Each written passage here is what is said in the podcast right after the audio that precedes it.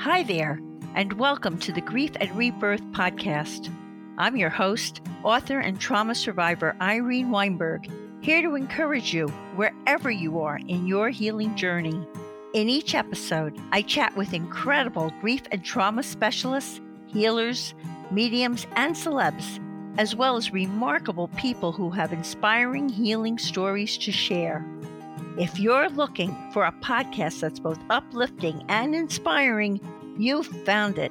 Let us help you find your joy in life.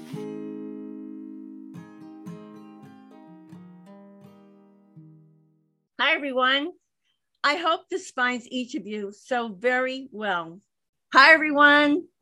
I truly hope this finds each of you so very well.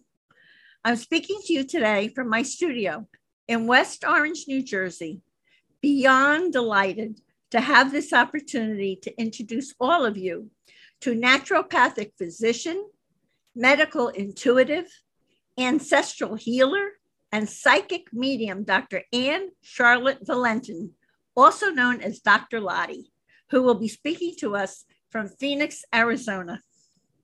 Dr. Lottie, who emigrated to the United States from Sweden, has two sons a daughter, and a gold medal award winning book in the category of spiritual leadership titled Med School After Menopause The Journey of My Soul, in which she shares her two dramatic out of body near death experiences, the years she spent healing her body and integrating her amazing spiritual experiences, being prompted by a spirit message to attend medical school after menopause training at the Arthur Findlay College in England to become an evidential medium, founding and operating a medical clinic center for integrative medicine, and so much more. I'm looking forward to asking Lottie about what she learned during her two out of body near death experiences, the spirit message she received that guided her to become a physician, and how she now actively blends spirituality with Western medicine just for starters, for what is surely going to be an interesting, empowering, and enlightening interview with a very, very special woman. And one more sidebar Lottie has a chapter in her book called The Journey of Self Love that talks about a woman's body, mis- body image that is not to be missed. Hi, Lottie a warm, heartfelt welcome to Grief and Rebirth podcast. Oh, thank you so much. I'm delighted to be here. I am too. It's such a pleasure to meet you. I loved your book. I truly did. So let's start with this question. Please describe your childhood in Sweden as an only girl with three brothers in a home that was steeped in science and the career that you chose to pursue that became what you call a bury in your life experiences. Yeah, so I was I was born and raised in Sweden and I was born in 1958, so I was raised during the 60s.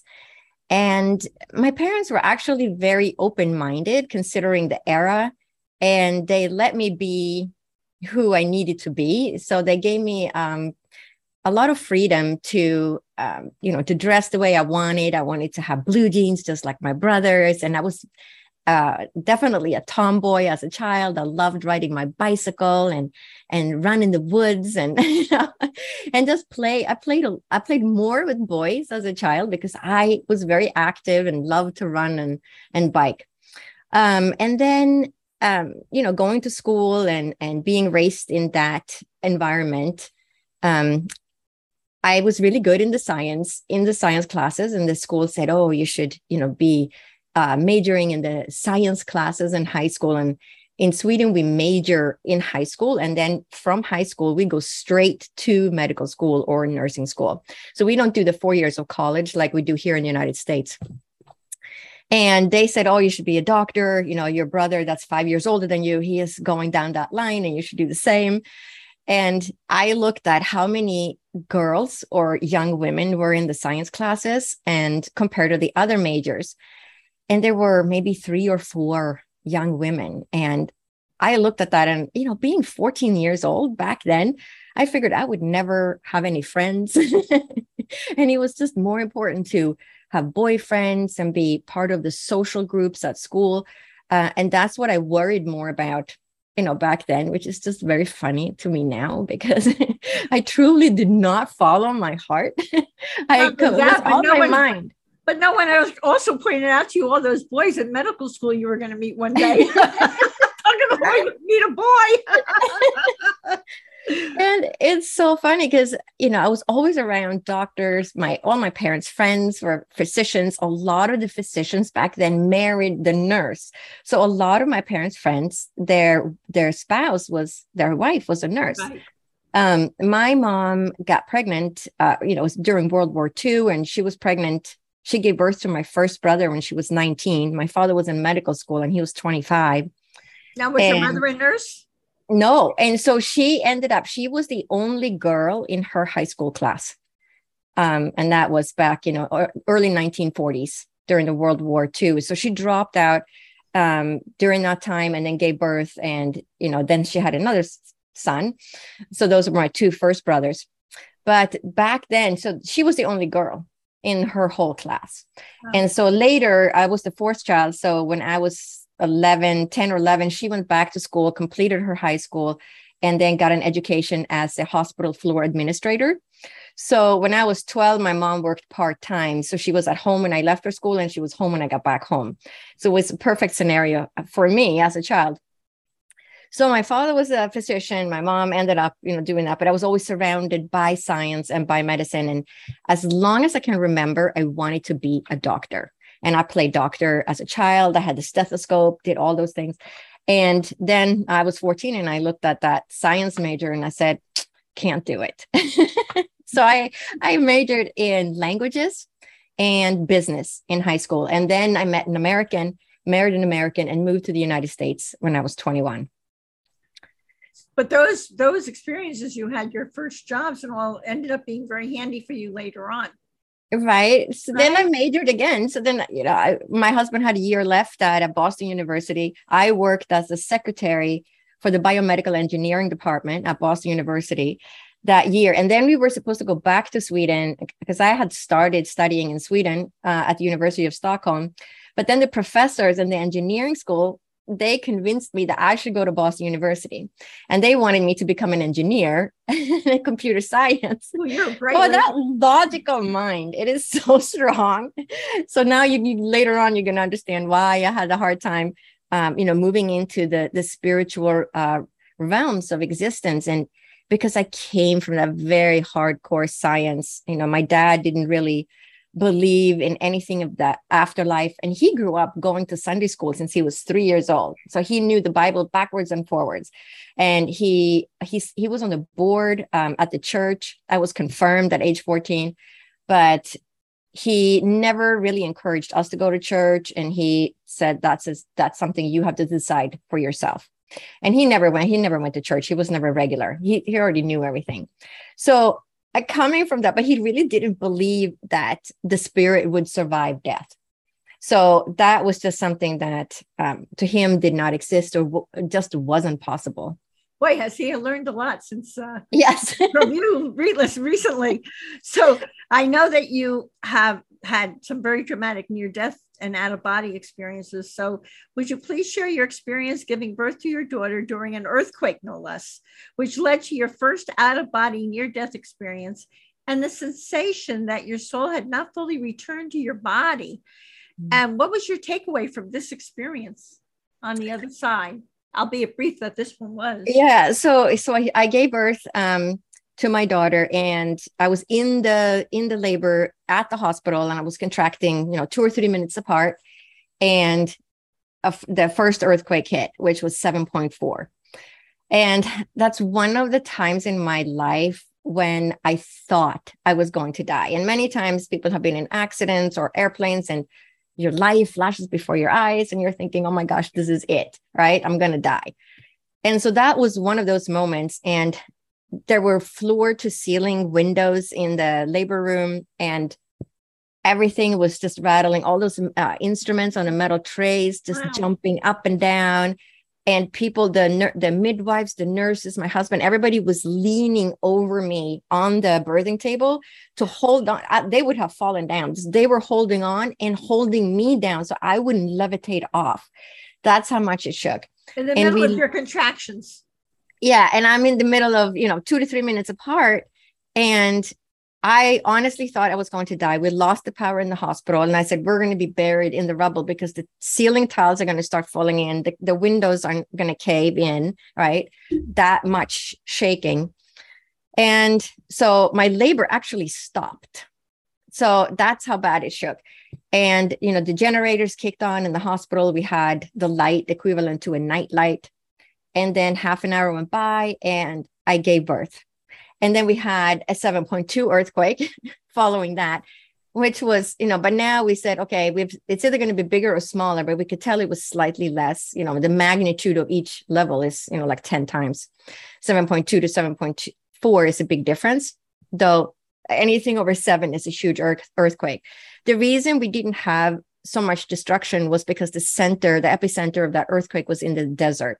But I gave birth in the eastern part of Anaheim, which is in Southern California. Anybody who's been to Disneyland knows where Anaheim is. And so we were really close to the epicenter, being in eastern part of Anaheim. And the hospital I was in was built on rollers. So the whole hospital was just swaying back and forth to withstand that earthquake. And maybe if it hadn't been built on rollers, it would have collapsed. So maybe that is what ultimately saved our life. And then I hemorrhaged the first time. So finally, I get to hold the baby after these earthquakes and all this trauma happening and my labor stopping and starting. And as soon as they give me the baby, I just arch backwards and I just yell out and I say, Take the baby, take the baby. And I was just having these excruciating uh, pains. And then there was, you know, this mountain of blood clots coming out, and the midwives working on me and putting me on Pitocin IV drip to contract the uterus. And we still of course had no electricity. So this is all happening with uh, you know with a night light. so frightened. Oh my god. And so so after so then i was stayed an extra day in the hospital and they sent me home and then know, 10 days later i started hemorrhaging and there were blood clots the size of a baby's head so i go back to the er and i tell them what happened they keep me for observation they say well, nothing much is going on right now. So we're going to send you back home. It could have been a second lining. And this is 1992. So, you know, no ultrasound, no blood work, nothing. So they send me home and then I hemorrhage again the next evening, which was a Thursday evening. We call the hospital and it's late at night. It's probably like 9.30 at night. So my husband's on the phone. My parents are visiting from Sweden to help with the kids. And I say, I yelled to my husband, I said, the bleeding stopped. I'm not going back. They're not going to do anything. So they decide I should see the doctor in Huntington Beach the next morning because that's where we were living at the time in, in Southern California. So the next morning, I see the doctor. He does the same thing, the manual inspection. Well, not much bleeding is going on right now. And now I've hemorrhaged twice already. So he sends me on my way. And then um, that later that day, because now it's Friday, so it's probably around four or five in the afternoon, I hemorrhage again, another huge blood clot. So we look at each other, we say, okay, we're, we're going to have to go back. This is the third time now. I mean, it's a lot of blood. So we go back to the ER and uh, they keep me for observation. They come in, they do a manual observation. They say, well, not much bleeding is going on right now. Could have been, you know, another second lining coming out. They leave me in the room, close the door, and walk away. And then I'm lying there, and then finally, Who's I watching start... your baby through all this. Who's so we brought yeah, so we brought the baby. So my dad and my husband is in the waiting room with the baby that is now about 10 uh, actually 12 day 12 days old. And she wants to, to drink some milk i'm sure. Right because we you know we thought well they're just going to give me some medication or you know do something and then fix me and send me on my way. So we you know we brought the baby and we didn't have any bottles or you know formula or anything. And my mom was home with my six year old and three year old my two boys. And so here I am, and I start bleeding again. And as I'm starting to bleed, I'm the only thing I that's going through my mind is finally I'm starting to bleed. They're going to figure out something is wrong with me. So I'm just, you know, bleeding. I'm lying in a, like a pool of blood on this table. And the spirit world, I'm sure, sent this nurse to check on me. So she opens the door and her jaw just drops. And she's like, Oh, you know, as she sees all the blood and she, know, I can hear the call on the loudspeaker, you know, OBGYN stat to the ER, OBGYN stat to the ER. And all I'm still thinking is, wow, finally, they finally figured out something is wrong with me. So here comes this, you know, middle-aged gentleman jogging into the room, and I'm 34, uh, looking like the picture of health because I'm, I mean, I'm healthy. We live in Southern California. I'm tan. It's in the middle of the summer, right? So I don't look sick. So very deceiving when you're a medical doctor, right? People often look well, but you can't tell what's going on inside by looking at the surface until it's too late sometimes, right? So he comes in, he does another manual inspection. He's got his probably resident physician in tow, this younger doctor. And as they're doing the manual inspection, another huge blood clot comes out, the size of a baby's head. So now they really, now he really understood what was going on. And he had already asked me, he said, How much have you been bleeding? And I said, Well, Wednesday, hemorrhage Wednesday, hemorrhage Thursday, hemorrhaged again earlier today, and I'm hemorrhaged again. So this was the you know the fifth time in total that I was hemorrhaging. And so at this point, I try to sit up and tell him, I don't feel too good. And he knew it because he knew how much I had been bleeding. He knew exactly what was going on. So he just pushed me back on the table, tilted it backwards. My head is going down, my feet are going up, and I can hear the room filling with people. And as they're trying to place the IV, so they hadn't even placed an IV yet. You know, now you get an IV many times just going to the ER because they want to make sure they have access to your veins if you go into shock or start collapsing. Because once you go into shock, your veins collapse. And it's very difficult to get access to the vein with a with a needle because the, the veins are kind of shrinking down. So they had a really hard time placing the IV. So I got the nurse on my left trying to place the IV. I got the nurse on my right quoting my blood pressure. And, um, you know, I'm lying on the table thinking, what's taking them so long? And I have this feeling of um, having jumped out of an airplane and it's just free fall to the ground. I'm just flying through the air. And as the nurse on my right yells out my blood pressure and she says, 50 over 15, hurry. And it was shortly after that that I knew that I was dying, which was very different from the experience I had when giving birth, when I thought I was going to die. And I was like, oh my gosh, this is it. I'm going to die. We're never going to make it. Oh, my poor boys, they're going to grow up without a mom and dad. We're going to be buried in this rubble. This was very different because I knew I was dying. So here I am on this table, feeling like I'm fall have fallen out of an airplane. I'm just free falling and I know I'm dying and I can feel my soul is trying to leave. And I'm holding. What did that feel like? You felt your soul was trying I, to leave from what location? From where in your body? Just from like moving heart? out. It's. It, I had the feeling of being there was something that was separating from my physical body. So there was a separation that was happening. And so to me on the table, I'm holding on. I'm just kind of how do you describe this? Holding on, sucking on to that soul. You can't leave or stay in the body. Hold, you're holding on. Your personality's holding on, but your soul's saying, Hey, I'm out of here. and you're just kind of like holding on. You, you can feel that separation. And I was a complete atheist, so I didn't believe in any of this, right? So here I am. And it, the thing, the separation of your soul happens so quickly. But I'm lying on this table and I can feel this separation taking place what do I do? The atheist that I was, I prayed to God to save my life because there's nothing left, right? There is nothing left. There is your only hope that something is out there that is going to try to help you. And within a split second, and that happens so quickly, you're inside your body, but then the next second, I'm outside. But as soon as I'm outside my body, you know, the first thing that that occurs to me is, wait, how can this be? How can I be outside my body and still be me? So, you know, for, for somebody who's a complete atheist and scientist, is this, um, you know, this really turns your uh, perception of who you are upside down, right? So here I am, and but there's a this knowing that I can access all time. There is no time uh, in that other realm.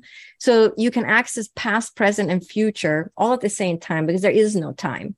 But there is also this feeling of unconditional love, the peace, and um, that there is something greater, and, and knowing that I belong to my body down there, just like I belong to the house I live in. I belong to the car I drive. Not really belong, but that's your car. That's your house. That's where you live. And that was the feeling being outside of my body was that I live down there in that body. That's my home here on earth. And then I just step out and I'm still me. I'm still the same person. I'm still the same soul. I'm st- everything about me was still the same, except there was no time and this unconditional love. And with that, I got, you know, sucked back into my body. They were saving you. They were working. They were frantic down there. they really were. So I know we're going to talk about my second NDE, which is very different. But I'll kind of joke about how I had to have a second NDE because the first I didn't get the full effect. They were too efficient. too quickly. So I didn't get the message. I didn't get the whole message. so let's talk about your second ND. That was if we didn't have enough drama with number one, let's go for number two. So um, you'd been an atheist, you didn't believe in life after death, and now you have a second near death experience, which really transformed your perceptions about the afterlife and spirituality. So let it rip, that Lottie. Tell yeah. us what happened with that one. Yeah, so then, so we can go into that, all the after effects that happen. We're going to talk about that too, and electricity interference, and yeah and clairvoyance and all these things that started to come through. But then what happened in a nutshell is that I got really sick after this. So it took me six months of, I, I barely have any memories for the first three months because my parents changed God. the ticket back to Europe twice. And then my mother in law came from Florida and to help with the kids. And it was, my daughter was born at the end of June and my memories kind of start in September. So I'm told that I just slept that whole time. I didn't have any blood. Um, the first thing that that physician said in the ER, he said, I have to give you blood because you've lost so much blood. And I look at him and I say, if you don't have to give me blood, don't give me blood. Because this was 1992 and it was when the AIDS epidemic started. They had no way of checking the blood for AIDS. And a lot of people that received blood transfusions back then, then ended, you know, six years later, now they have AIDS. So he said, we'll see what we can do you're not going to feel too good, but we'll see how quickly you make blood. Uh, otherwise, you're you know you're a healthy young person. So they, I stayed in the hospital for two days, and they um, they said you're making blood quickly, but you're not going to feel too good. So then it took like three months before I could even sit up, and then it took another three months. It was about a week before Christmas that I finally left the house with three children. I went to the store to get a gallon of milk and ice cream for the kids with three kids in tow, and that I totally wiped me out. so, you know, I needed to rest the whole day. Oh my gosh. So then we all got sick and we all got the flu, and we had to go to a walk-in clinic because my husband was, bet- um, his company got bought, and he, we were on the wait to get insurance. So this whole year, when I'm the sickest I've ever been in my whole life, we have no medical insurance because we couldn't afford paying Cobra. We were in our early 30s and we had three kids, a big family. The Cobra was, you know, back then in 1992, six or seven hundred dollars. I mean, who could? That was almost like your rent. So we said, well, let's just wait three months, and you know, I'll be fine. I'm healing. So anyway, so this goes you have on. An amazing disposition. Other people would be screaming and going crazy. I mean, it was like your acceptance was very of, of what was going on was very impressive. so we all get pneumonia. We go to a walk-in clinic. Oh Everybody gets antibiotics. Everybody gets better except for me. And after eight days on antibiotics, I go back, and the these physicians said, "Why are you back? You're you're even sicker now than you were eight days ago." So they do a blood, they draw some blood, and they come back in the room and they look at me and they say, do you have leukemia or AIDS? Because you have no immune system. Oh my God. And I told them, I said, well, the good news is I did not get a blood transfusion, so it wouldn't be AIDS. And uh, well, they said, you have no immune system. That's why you're so sick. And they said, you had to go to the ER because you literally can die because you have, you know, everything is so low, all your blood values. And I said, well, we don't have any medical insurance. So if I do that, you know, I can't pay the bill and then I'm going to have a pre-existing condition when we get our medical insurance. So anyway, I managed managed to get better. They called me the next day and said, you know, are you if you're not better, you have to go to the ER. I don't care if you have insurance or not. And I said, I'm getting better. So it was just inching, uh, you know, my way back to health. Wow. And a couple of months went by and I started bruising. So something that I bumped into the baby's changing table and something that would give you a bruise like the size of a nickel or a dime um, gave me a bruise that spanned my entire hip area. It was just purple and red. And then I got pneumonia again. And now it's May in Huntington Beach. So, you know, I don't have an immune system and I have low platelets because I'm bruising just by the touch. And so the the doctor you said, must have been a delight for your family. oh my goodness.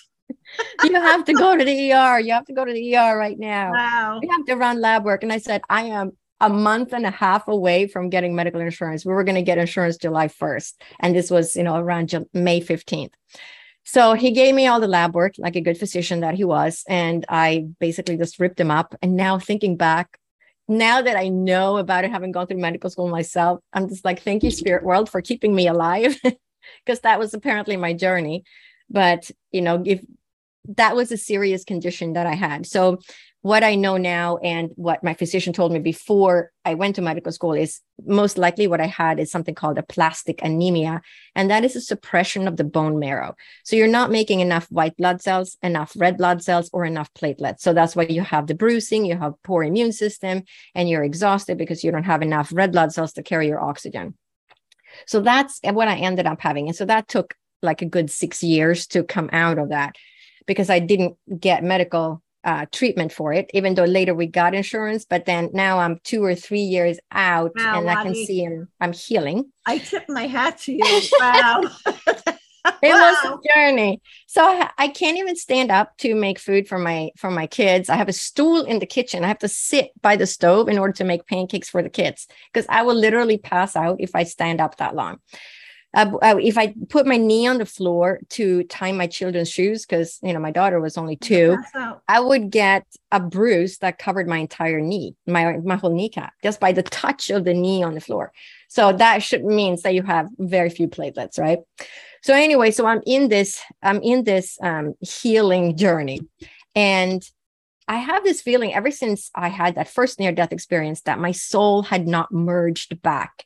So I always call it the merging problem. Even though you were such a disbeliever, an unbeliever, you knew that something was wow. Right. And so, and it was my mother in law that's that said, I said, you know, this weird thing happened. And it, I had this feeling of leaving my body. And she said, she said, you had what's called a near death experience. And um, she brought me the book uh, by Raymond Moody, uh, Life After Life. And that was my introduction. So I had started to understand what had happened because I thought I was going crazy. Maybe it is some kind of hallucination of the brain that happens because I was in so scientific, right? Trying to make sense out of it scientifically. So here I am in this healing journey, and I'm sick and my, I'm struggling to keep my soul inside. So part of that, I feel like it's a merging problem. The soul did not like merge all the way back. And part of it might have been that I was so sick that I always felt like I was going to pass out.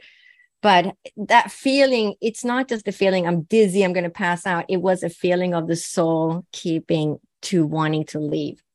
So I would, you know, wake up in the middle of the night. My head would be pounding because not enough blood in my head. And I would take my head off the pillow, pull my legs up. This was just my normal existence of this healing journey. Well, about two years, you know, into this healing journey, I, you know, the same thing happens. I wake up, my head is pounding. I put my head on the on the um, sheet or on the mattress, pull my legs up, trying to get my blood back. But the same thing as in the ER, one second you're inside, the sec- next second you're outside. And so it's just my, you just get pulled out because, and this is why I say they didn't get the full effect the first time. So I had to have a second experience. And for a long time, it really bothered me, this experience, because was it a near death experience because I was sick? I couldn't prove it. I wasn't in the ER struggling for my life. I didn't have a whole team of, of medical professionals trying to save me. Or was it a spiritually transformative experience? And I struggled with that for years because I'm so scientific how do you explain this phenomenon right? And now i mean so finally i came to terms with that after many many years. And it's not the experience itself. It is how what happens to the soul what happens to you as a human being. How do you change from the experience that you had? You know but we we uh, we get we fascinated. transform. Yes we do. Right we get fascinated hearing about the experience too. So I get I get pulled out of my body, and this is very so different. now you're in bed. It's at night. Your husband's Yes, it's in the next to you, middle of the night. going- and your soul's going for a trip. Yep. I'm just like, this is it. We're leaving. So I just get pulled out of my body. But this time I just have this feeling of tumbling through space, tumbling through darkness.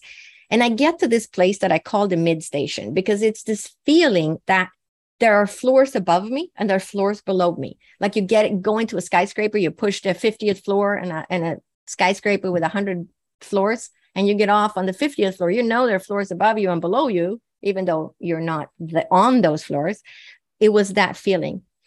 So I get to this, so I call it the mid station. I also call it the bouncing station because they sent me back. So I get there and I hear the most beautiful music that you can imagine. It's not of this earth plane, it is more beautiful than you can imagine. And I look around in my, I don't have a body, I just have like a soul. And I see a log cabin and I just think it's funny what we see, and because I see log cabins. so I look inside and I say, you know, maybe the music is coming from this. So I look inside, it's empty. So then I look to the left, there is the exact same log cabin that's on the right, just a mirror image. And I look inside, but it's empty. But then I become aware of this growing light behind me. So it's almost like standing in a spotlight at a like a car dealership. That is just the spotlight, this bright, bright white light that's just growing behind me. And so I turn around and I become enveloped in this white light. But in this white light, there is an outline of angels. And Wow. the music is coming from the Oh angels. my God. And what do they look like to you at that moment? It was it was an outline. So it was just these very, very large outlines of like angels. You could see the, the wings. I knew it was angels, but I couldn't, you know, they don't have facial features. It was just an outline in the white light. So there's a white outline of angels in the white light. But I don't believe in angels. I'm still struggling with putting my first near death experience right into perspective. This is like surprise. right surprise here we go so but there is this knowing this white light is the source it is what we come from Wow. we carry this light within us we come from this white light we return to this loving white light when we leave this earth plane and as i'm standing in this in this light and listening to this most beautiful music there's two uh, spirit guides that are one is to my right and one is diagonally to the left in front of me. And the one on my right communicates with the other spirit guide and he says what is she doing here? She can't be here. And i'm like wait a second. How can this be? How can i be outside my body and still be me because this is the second time now. Why you know how why is this keep happening? And they're talking about me over here. What is this? right you're right. And so the spirit guide on my left says well if i told you you wouldn't remember but you will remember this. And then it's just like images just sort of appear. It's almost like you're in a movie theater and then they turn the movie on. It's all black and all of a sudden the screen is there. But it is as if i'm standing on the moon and looking down on earth but around the earth there is what i called at the time because it's 1994 the silvery glittery fishnet. Because it's this diamond shaped net. But back then we didn't have google. We didn't have internet search engines. So there was no way of looking any of this kind of information up or i had never come across any information like this. So i see this silvery glittery fishnet and he says everything on earth is connected to each other and everything on earth is connected up to this fishnet and i called it the fishnet because growing up in, in Sweden, we spent the summers in the archipelago, which is, you know, over 20, 25,000 islands. And I would row the boat for my grandmother as she laid nets in the ocean. And when she pulled those nets up early in the morning, those water droplets on that fishnet would sort of glitter and shimmer in the sunlight. So to me, it looked like a fishnet around the earth. Or someone else might say you were looking at the original web. Right. that connects us all. That's amazing. So, and and with that, I got sent back. But that is what really activated my life path. It is And- all about that. Wow. And you also had psychic abilities heightened, right? So suddenly, for Yeah. someone who didn't believe in anything, what were you able to do now? Yeah. So then there was this, you know, constant progression that started after my first NDE. It started the next day in the hospital. Um, I'm lying in the hospital bed after my first NDE, and I'm petrified of what had happened. I'm scared to death of the fact that I had left my body. Right. I figured if I tell anyone, they're going to lock me up in the mental ward. So I didn't dare telling anyone. And in the corner, uh, the left corner of my ceiling, I can hear my sister-in-law who had passed away Uh, about 10 days earlier of lung cancer. And she was in her 40s. and I can hear her say, everything is going to be okay. So now I was outside my body the day before, and now I think I can hear my sister-in-law. I mean, it, w- it was actually quite scary to I didn't understand what was going on, but that just opened up the channel that for me later to become a medium and work with the spirit world. But it started that next day. Yeah. Wow. But then there are many stories, you know, I could tell stories too. But so, but, you, so, so this one was an initial clairaudience.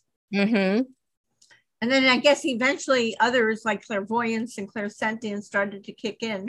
So it sounds like you always had clairsentience and you didn't really know it. I think it was always there. So, you know, studying at Arthur Findlay College and studying with famous shamans, they tell me it's like it was always there. I just didn't know. And it was always suppressed. But, and so that's why I feel that the near death experience has really activated my life path. So I started, you know, seeing things before they would happen. Uh, saw the scratch on the on the van door. We were going to be in an accident my gosh, that's an amazing story. Tell us about that. Yeah, so I woke up. So my kids are now maybe around 10, my younger ones are around 10 or 12. So it's been about 10 years of this. And you know, this the constant um, hearing, hearing the spirit world or uh, being shown images of what's going to happen or knowing things about people before I'm told that. And I would start writing things down because in the beginning I thought, it's just a it's just a deja vu. It's just um it's a coincidence. It can't be. And so after now it's been 10 years of this so now i'm starting to get it i'm a slow learner that way. I, I, need a lot of confirmations that this is really what's going on. Will you, are you going to accept it sometime soon? So you know it goes on forever for, for many many years. Now it's 10 years into it. I wake up one morning and i get three images. The first image is I see a black scratch on the van door of our car. And then the second image, I see my two of my kids in the car, my son that's about 12 in the front seat, my daughter's in the back seat. And the third image, I'm leaving a note on the windshield of a black sedan car. Wow. So I tell my kids about this this vision that I had. I said, "You guys are in the car. We're going to be in an accident. I don't know what where it is." So I was driving my kids to San Francisco every day because they were um, at the San Francisco Ballet School and they trained six days a week. And so every day we'd take, you know, the Bay Bridge from, you know, East uh, East Bay into the city. And we figured out that there was this one intersection when you get off the bridge, you go down to the surface streets and you get to the light. And when you turn left at that light, you have oncoming traffic. So me turning left would expose the right side of my car for a possible accident. So we figured that is the only time that the right hand side of the car is exposed. So every day we drive to the city, my kids' nose is up against the windshield, like looking, mom, the coast is clear.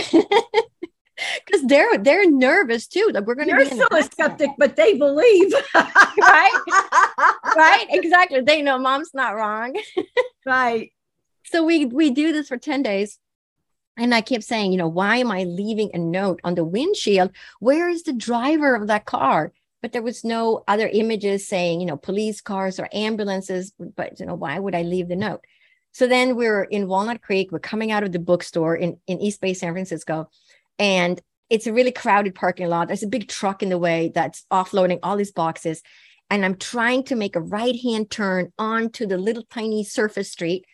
And as I'm turn making a right turn, the right hand side of my car scrapes the black sedan car that's parked right at the end of that driveway. How did they know? at this point, I mean, I stopped the car, I got out, I walked around the car, I looked at the scratch, and I just started laughing. I just like looked up at so the amazing. sky and I just laughed.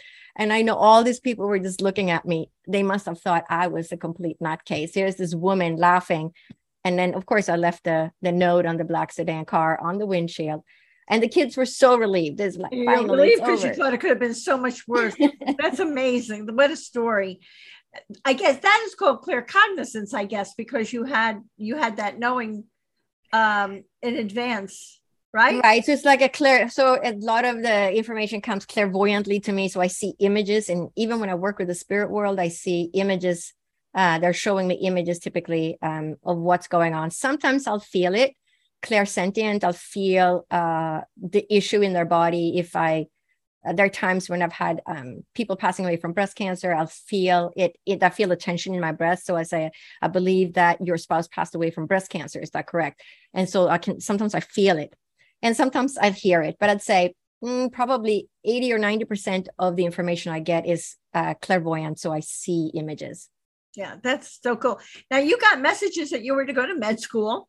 Mhm. You would combine Eastern and Western modalities and write three books. So tell us about that and your reaction to this information and how did this information come to you?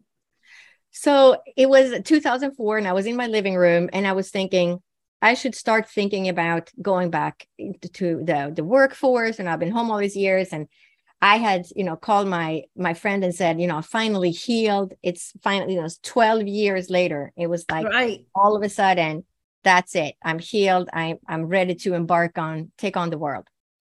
And so I was on the internet, I was looking for different things, and I found this amazing school, and it said naturopathic medicine.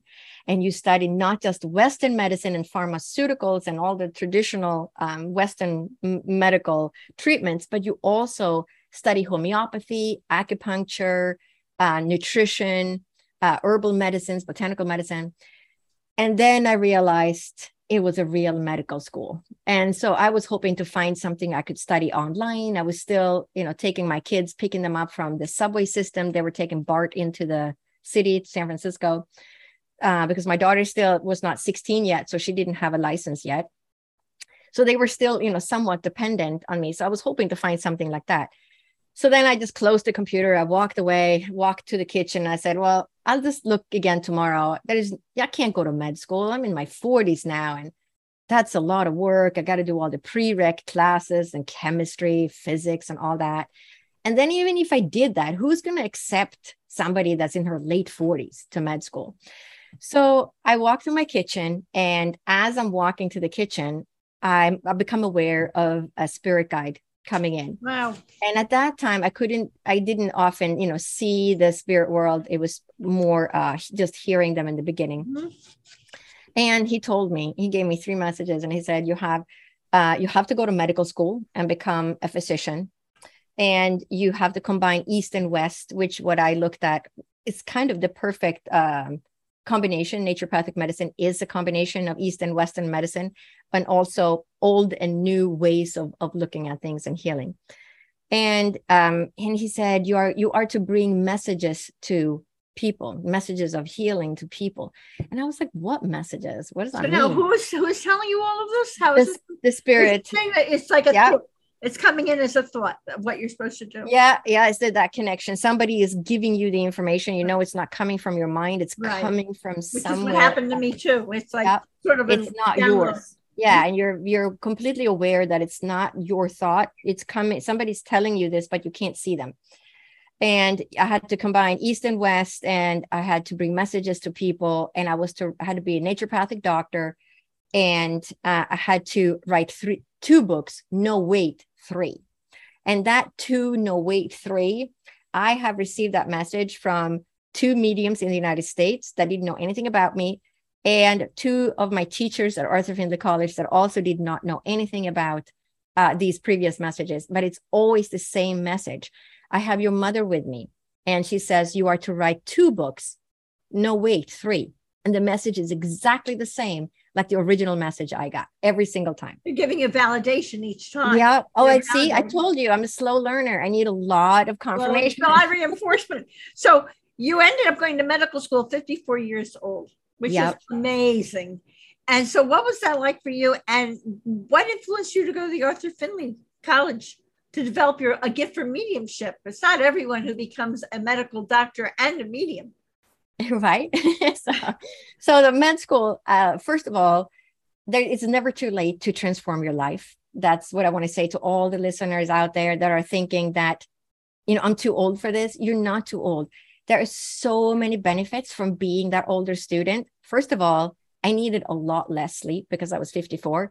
If I had done this journey when I was in my late 20s, I don't know if I would have made it because I, I just required more sleep then. I also didn't have all my life experiences to draw on while I was learning the new material.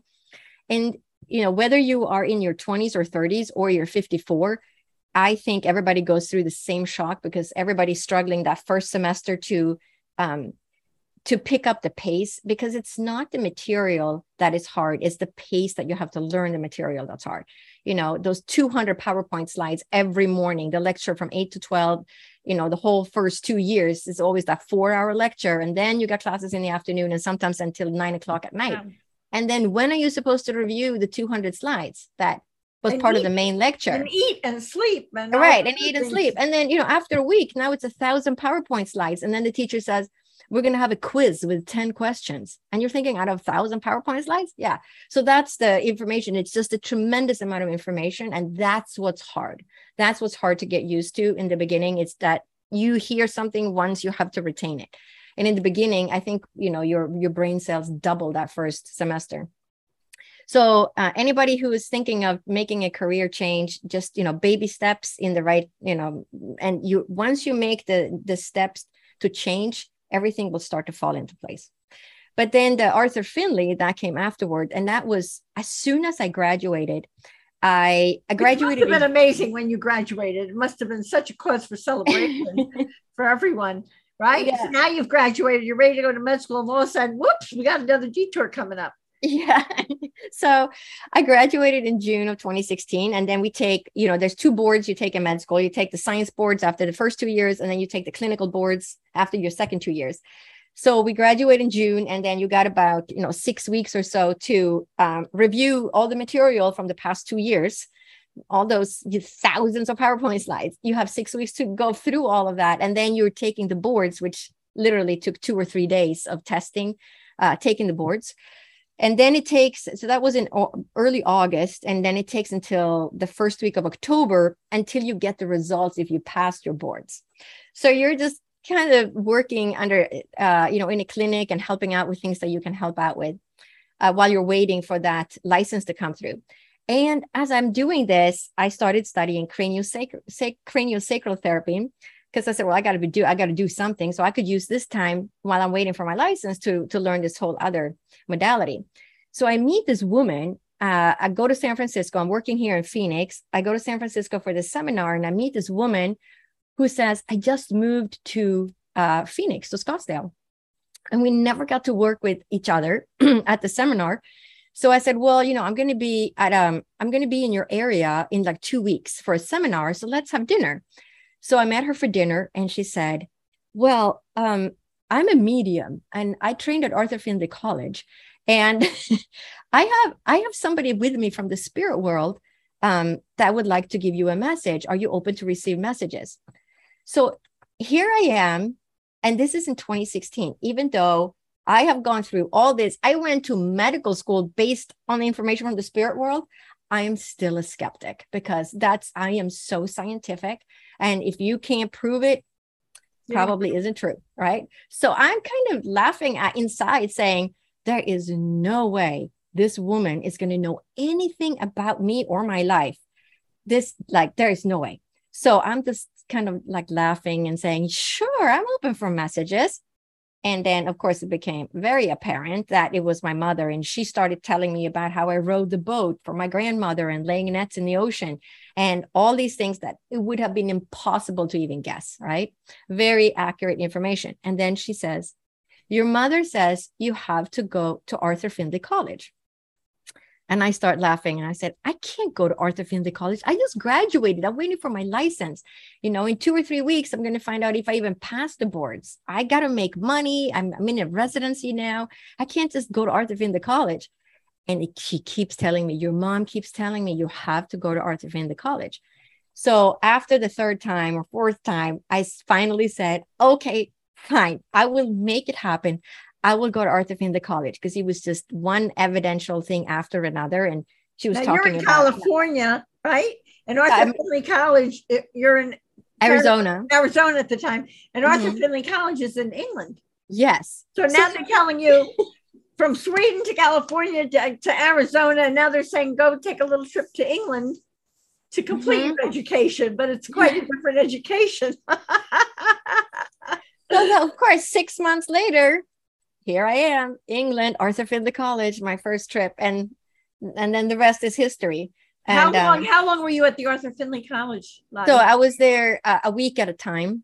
So I've been there five or six times Oh, now. so you would go for a week, then go home, and then you would come Yeah. back and take different classes. Mhm. So that leads me to ask you to please tell us about medical mediumship because you Mhm. combined your two experiences to Yeah. become the unique force that you are. So Yes, and it's very that? interesting. And I would get I, my teachers would tell me that or at Arthur Findlay College that you're probably going to get the the medical reason many times why they passed away. But then I did that in the beginning, and I would know exactly what they passed away from. And I think that's how it started. It's because again, I needed a lot of um, assurance that I was doing the right thing and confirmation on uh, my work. And so that's how it started. They came through and they would tell me how they passed. But then that what happened later is I would start getting messages like a patient would walk in, a new patient, I would know absolutely nothing about them. And uh, the spirit world would say they have this condition. And I would say, what do you mean they have this condition? right. So, I mean, there's some uh, incredible stories of, of people that uh, you would have thought that they, there was nothing wrong with them. And then they ended up having cancer. And it was only because the spirit world said you have to do an x-ray, you have to do this. Um, most of the time that per, you know, you, that would have been dismissed as, you know, that's just allergies. Person is not even coughing. I'm listening to the lungs. I can't even hear anything. And still the x-ray showed that there was uh, spots in the lungs. how wonderful it would have been for you if you had done the examination on you in the Right. days, because you would have been told, no, no, no, she, she, she looks like she's not Yeah. bleeding, but trust us, you know, she's not. So you were also told to write a book, Mhm. right? And about the journey of your soul, no less. Yeah. and with its focus on how we can change our lives, especially the li- parts of our lives we do not like. Mhm. And so, would you like to share a few of the important lessons and messages that you impart to your readers in your enlightening book, Medical School, Med School After Menopause: The Jersey, Journey of My Soul, which I have to say I really enjoyed. I really could not put it down. It's fascinating, Lottie. Really great. Oh, so- thank you. tell us about your book and um you know and share a few of the important things you'd like people to glean. But you know without them having to we want them to read the book so you know. Right you're right. So so i wrote the book. So again the spirit world told me i had to write the book right? That's one of the messages was that i had to write two books no wait three. And originally you know i said what do you mean writing a book? I'm not an author. What am i supposed to write about and the spirit world just kept telling me when the time is right we will tell you. And there were times when i thought i had lost my mind because the message would just be oh the time is right we're going to tell you. And then all of a sudden there it is. And they said no the book's going to be called med school after menopause because it's to inspire other people to transform their life. It's never too late to change. But it's also a subtitle of the journey of my soul. So it is to show other people we all have a journey in this lifetime the journey of everybody's soul right? We all are on our unique journeys. But how can we make the best of that? So the book is really about it is my own journey. So i share a lot of stories from my life and how those my perception of how who we are and how we fit into this world changed from my near death experiences and how i started tuning in to mediumship and psychic abilities what does that look like? How can we all become more psychic and intuitive? Because everybody is the psychic and an intuitive because we are spiritual human beings. We are creatures that live here in the earth plane having a spiritual experience. But we are often you know not developing these talents that we all have. And of course some people are going to have more talents. Everybody's not going to be a working medium but everybody has an ability i think to connect with the spirit world for their own benefit and for their own healing and for their own journey. So i wrote the book um, to help other people develop that intuitive and psychic ability uh, and also to change the way they perceive the world so that they would have a better um, understanding of how, who they are and how they fit into this world. Because we all see the world from our own so to speak rose colored glasses right it's how we came in is the, the uh, experience that we had during childhood and how we were trained and our dna and our ancestral lineage uh, that's all combined to how we see the world so I'm trying to take people through that journey in my book, and and there's little messages at the end of each book, uh, each oh, chapter. I, that. That I absolutely love that. I went for every yeah. single one of those messages, and the, my favorite chapter that I mentioned before is your chapter about a woman's body image. Mm-hmm. I don't know a woman. There's no woman I know that doesn't have a problem with her body image.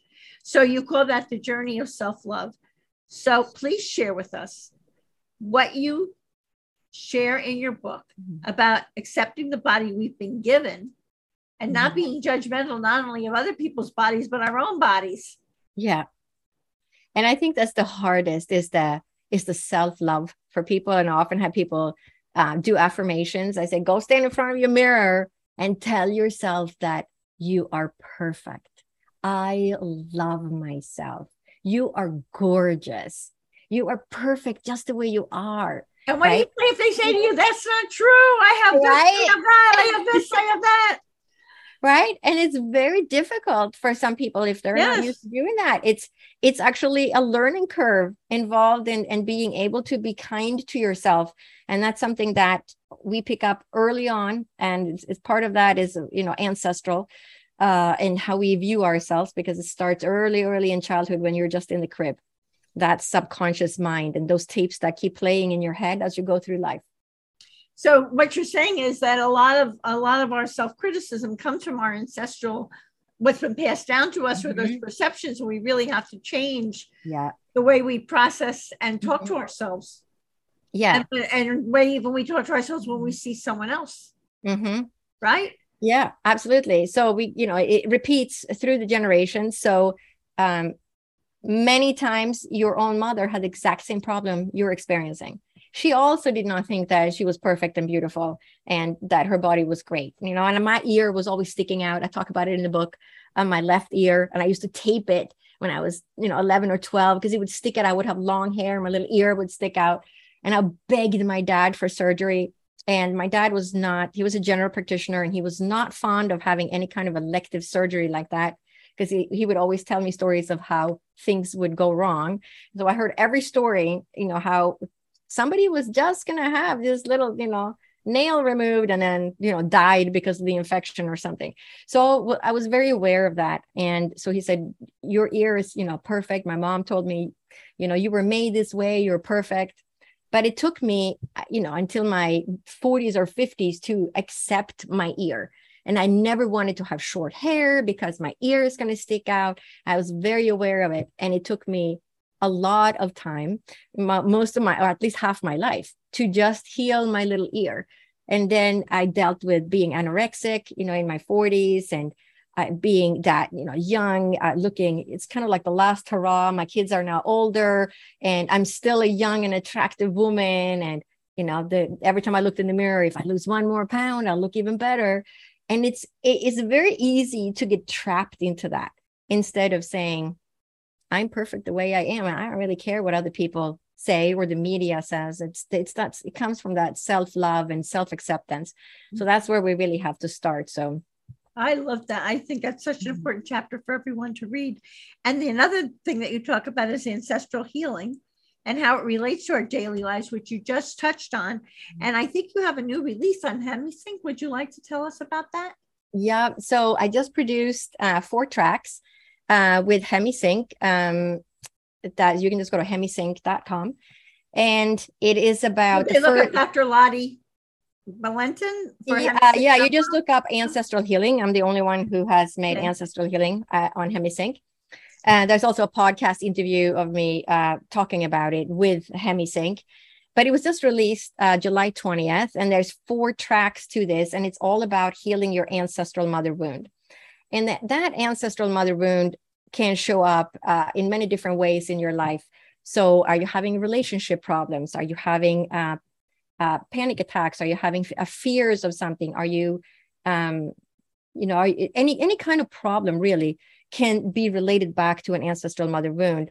And so that ancestral mother wound is one way that we have um, taken on uh, issues that our ancestors had and it's a um, combination sometimes of the way we were raised the way we um, we the way we saw the world when we were just in the crib and what we learned at that early age combined with well your mother if she wasn't able to nurture you she was probably also not nurtured herself. So if she wasn't nurtured herself then how could she nurture you? She didn't know how to deal with you because she didn't have that experience as a child and she wasn't cared for as a child and so it's it's ancestral because it goes back in time. And it started out i started working with uh, ancestral healing when i worked as a medium because i would have i had three or four readings uh, working as a medium where it would show me uh, ancestral trauma passed down in the generation. So i would see the grandmother being uh, physically abused. And i would see the the, the client's mother as one of the children being physically abused by the father. And then i would see um, you know the, that mother marrying the client's father who was also physically abusive and then abused my client. And i would say this is what i'm seeing. Is this correct? And the client would say yes so i have two questions to this. So if you've got mm-hmm. ancestral and two questions and, and, and, let me get them both out and then you can yeah. answer them.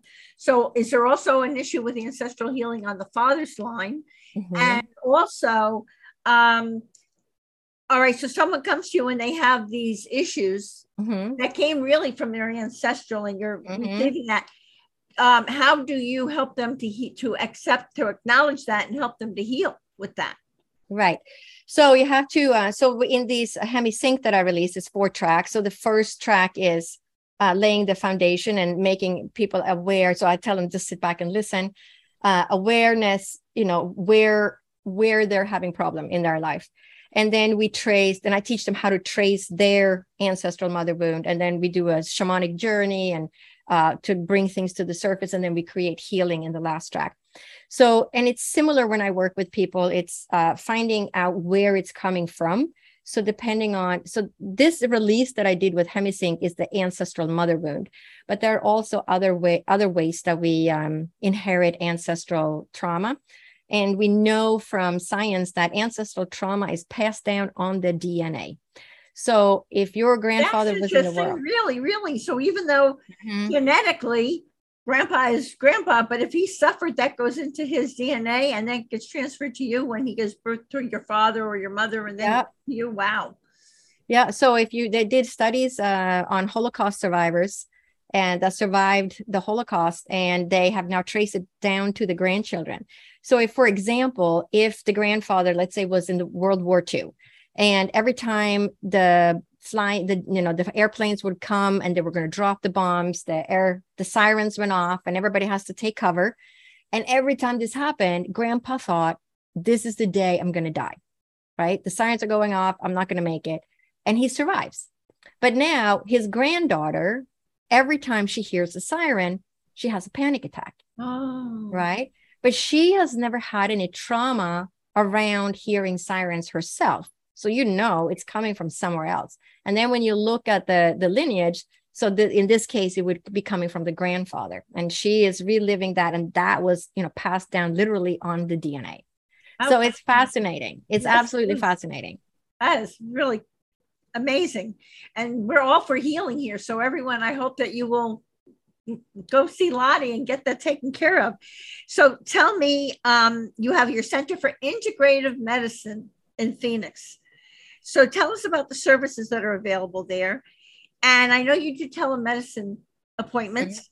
And you are very busy actively blending spirituality with Western medicine. So, how does that work? Someone comes in with a malady, and where do you go with all of that? You mean the integration of the medical intuitive? Yeah. yeah. So, I, I work as a physician in my clinic under my medical license, and then I work in my spiritual business.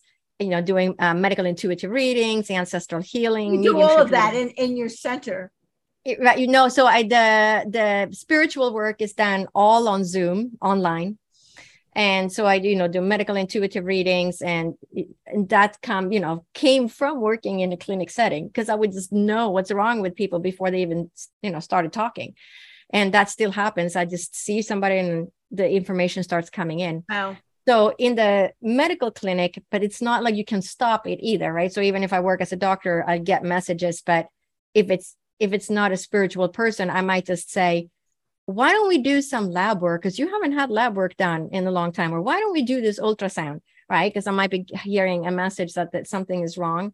And so I guide them that way. But I'm still practicing medicine under my license because you have to make sure you everything is charted. You got to have a diagnosis code, right? It's got to be it's a system. So so working as a physician, I work a lot with I work a lot with women. Um, any kind of menstrual problems, PCOS, endometriosis, anything like that. Uh, hormones, menopause. I work with bioidentical hormones. I have postgraduate uh, education in uh, hormones. I also have um, postgraduate training in mold. So I'm a mold literate certified physician, and there's not many of those. Wow.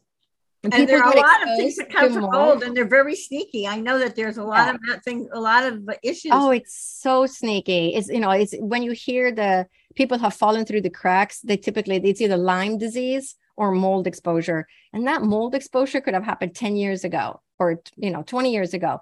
They had they lived a, in a dorm in college that you know was moldy bathrooms.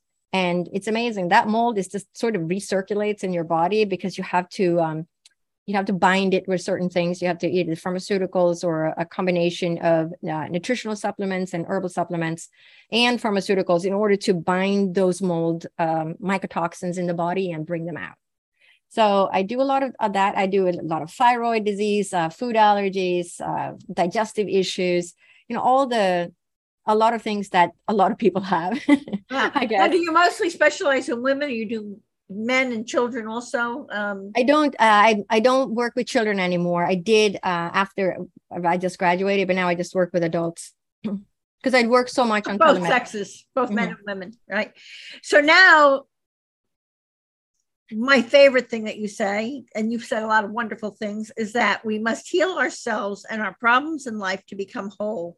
Mm-hmm. What, Lottie, does it mean to become whole? And what should people do? And why should they want to become whole? Why should they take, why should they be conscious of healing their issues in this lifetime while we breathe in and out before we go to the other side? Well, the way I look at it is I'm I am going to resolve all my issues in this life because I don't want to repeat my issues mm-hmm. in the next life. So whatever I don't resolve in this life, right, it's just going to come back. So I'm putting my seeds in my bag at the end of my life.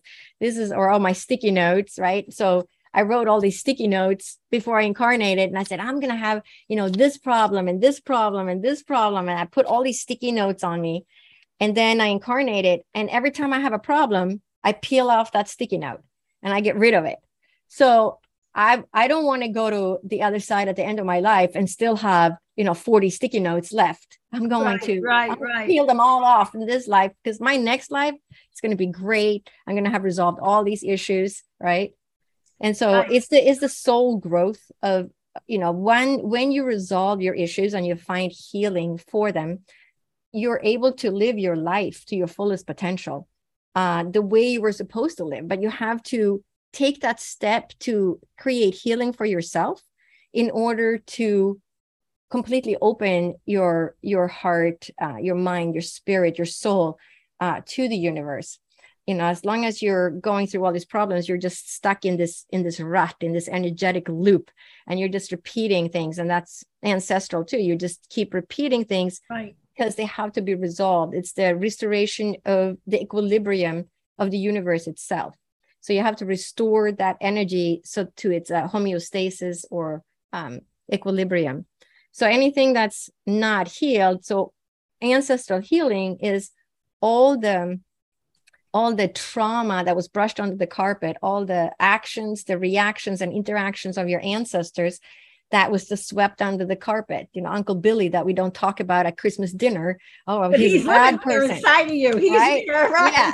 So, but that's going to be repeated because he did something bad. So one of the kids is definitely carrying that problem, right? But it's all those things, and and we carry that, but we we don't see it because we're so busy. And then we wonder, why am I in my third relationship? Why am I always attracting the wrong person? Well, because it's ancestral. You you have to you're in that loop.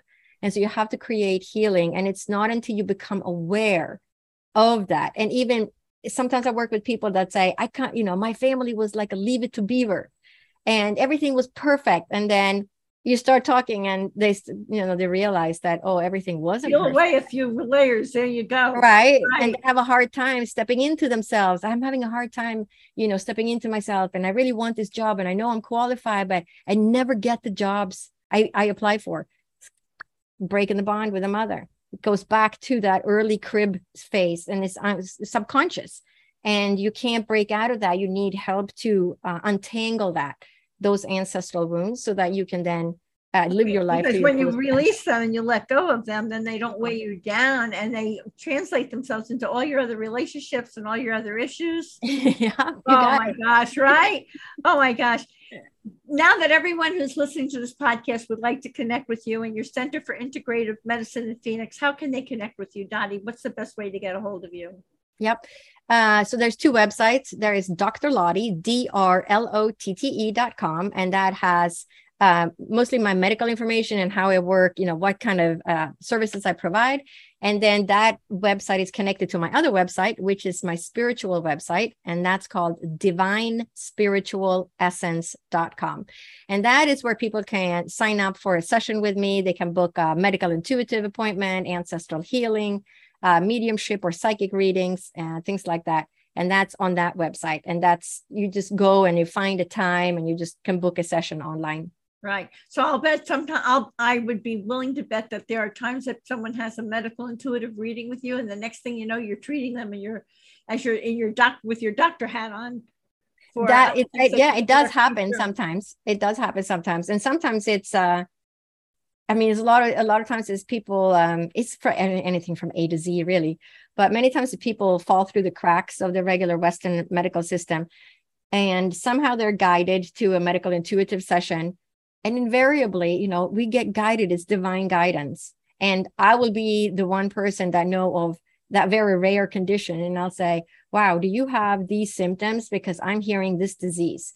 and it's very uncommon and it tends to fall through the cracks. We don't have a good way of testing for it, but this is what I think you have. And then invariably, you know, that's what it that's is. It. And it's it's fascinating. And it's I feel like um people are guided to the people that they're supposed to work with. It's that little, you know, tap on the shoulder or the whisper in the ear that says, that person, that person can help you, right?